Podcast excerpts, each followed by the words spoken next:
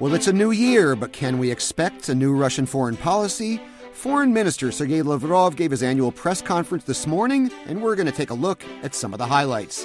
Hello from our broadcast headquarters in Prague, and welcome to the Power Vertical Briefing, a weekly look ahead at stories we expect to make news this week. My name's Brian Whitmore, host of the Power Vertical podcast here at RFERL, and joining me in the studio is RFERL's news editor, Steve Gutterman. Welcome, Steve. Thanks, Brian. Hope you're recovered from the holidays. Um, so Lavrov sent Lavrov sent out a lot of signals this morning, none of them particularly new or surprising.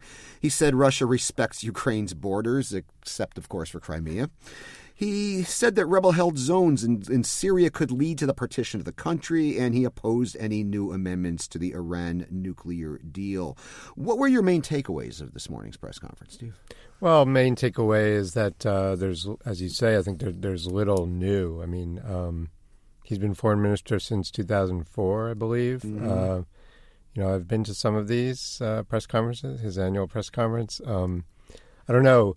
I think there was more attention to them paid in the past. It just it's, it's just hard to it's hard to see anything real. You know, he, he is sounding like a broken record. Um, I mean, I didn't really. He sort of hit all all the all the points. You know, the the the uh, the, the tense uh, points in, in relations with the U.S. and with the West. He seized on the um, Trump's comment, Trump's comments about the Iran nuclear deal. Um, and know. on those comments, he actually is in sync with the Europeans. Actually, well, right. I mean, on I think Iran, on the Iran issue. I think that's probably why you know he uh, he sort of focused quite a bit on those. Maybe to know. drive a wedge between the U.S. and Europe on that. Right. Exactly. So you know there was, I guess, as usual, kind of a you know targeting the U.S. theme or, or, or singling out the U.S. because you have the Iran uh, deal, you have North Korea where he's saying, look, you know, we can. Uh, encourage talks. We can mediate talks. Uh, but warned about.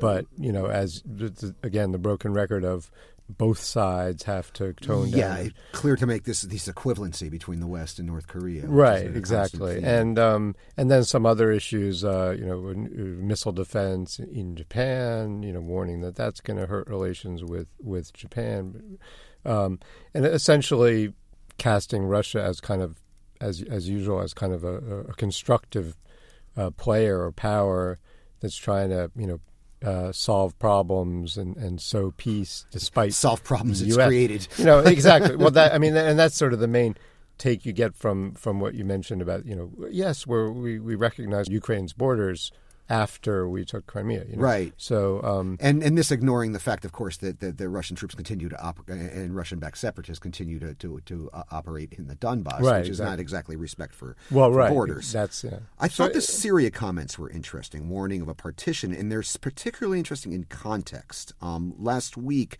Vladimir Chizhov, Russia's representative of the European Union, said something pretty amazing. He said Brussels would quote bear the responsibility end quote, for what happens in Syria if the EU did not cough up dozens of billions of euros for reconstruction. Um, now, this, as I noted on this morning's morning daily vertical, ignores the fact that most of the destruction is the result of Russia's intervention and bombing campaign in, in, in, Syria, which the EU and the U.S. opposed. The message being here, we, we, we break it and you pay for it. Uh, right.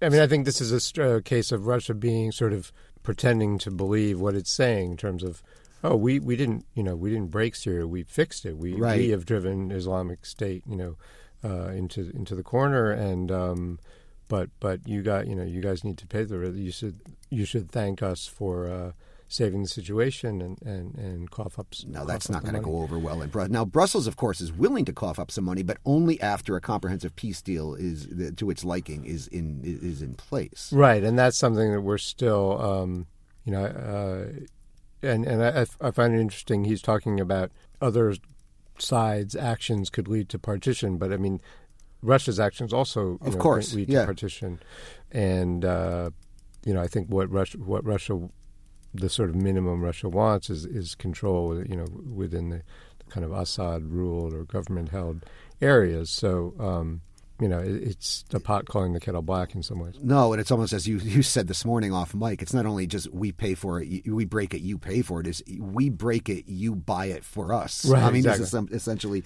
what. This, I thought the comments on doping were interesting. Um, he he basically said, you know, okay, we'll admit some Russian athletes may have you know, been involved in doping, but there's never been this kind of collective punishment before. Um, well, there's never been this kind of you know this kind of state-sponsored right, doping exactly. before. I mean, so, so, so it's uh, but again this this this air of grievance and victimhood uh, right was, absolutely was there. The big takeaway from this, and if you put it in the, like a bigger context, I mean, there's been a lot of talk of you know are are we going to have a shift in Russian foreign policy this year? They're putting out signals in Moscow. They want some kind of reset, some kind of détente. They're tired of the isolation, um, and the consensus is we're not going to see anything right until the election's over. Yeah.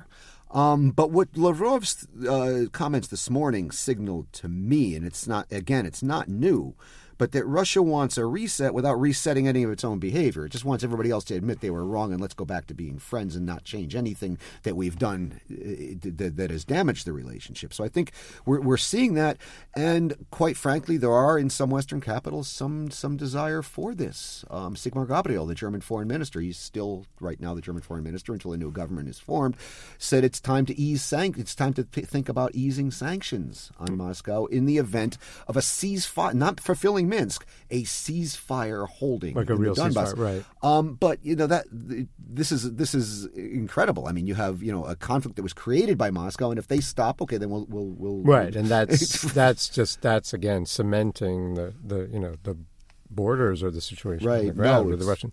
So no, I agree that I mean I think you know in Putin's comments and Lavrov's comments, you always look for signs of something new. Like yes, they want some kind of a rapprochement with the West, but you know, are they willing to take any steps, you know, t- to make it happen? And here again, no. I think you didn't really see any anything new on that on that front.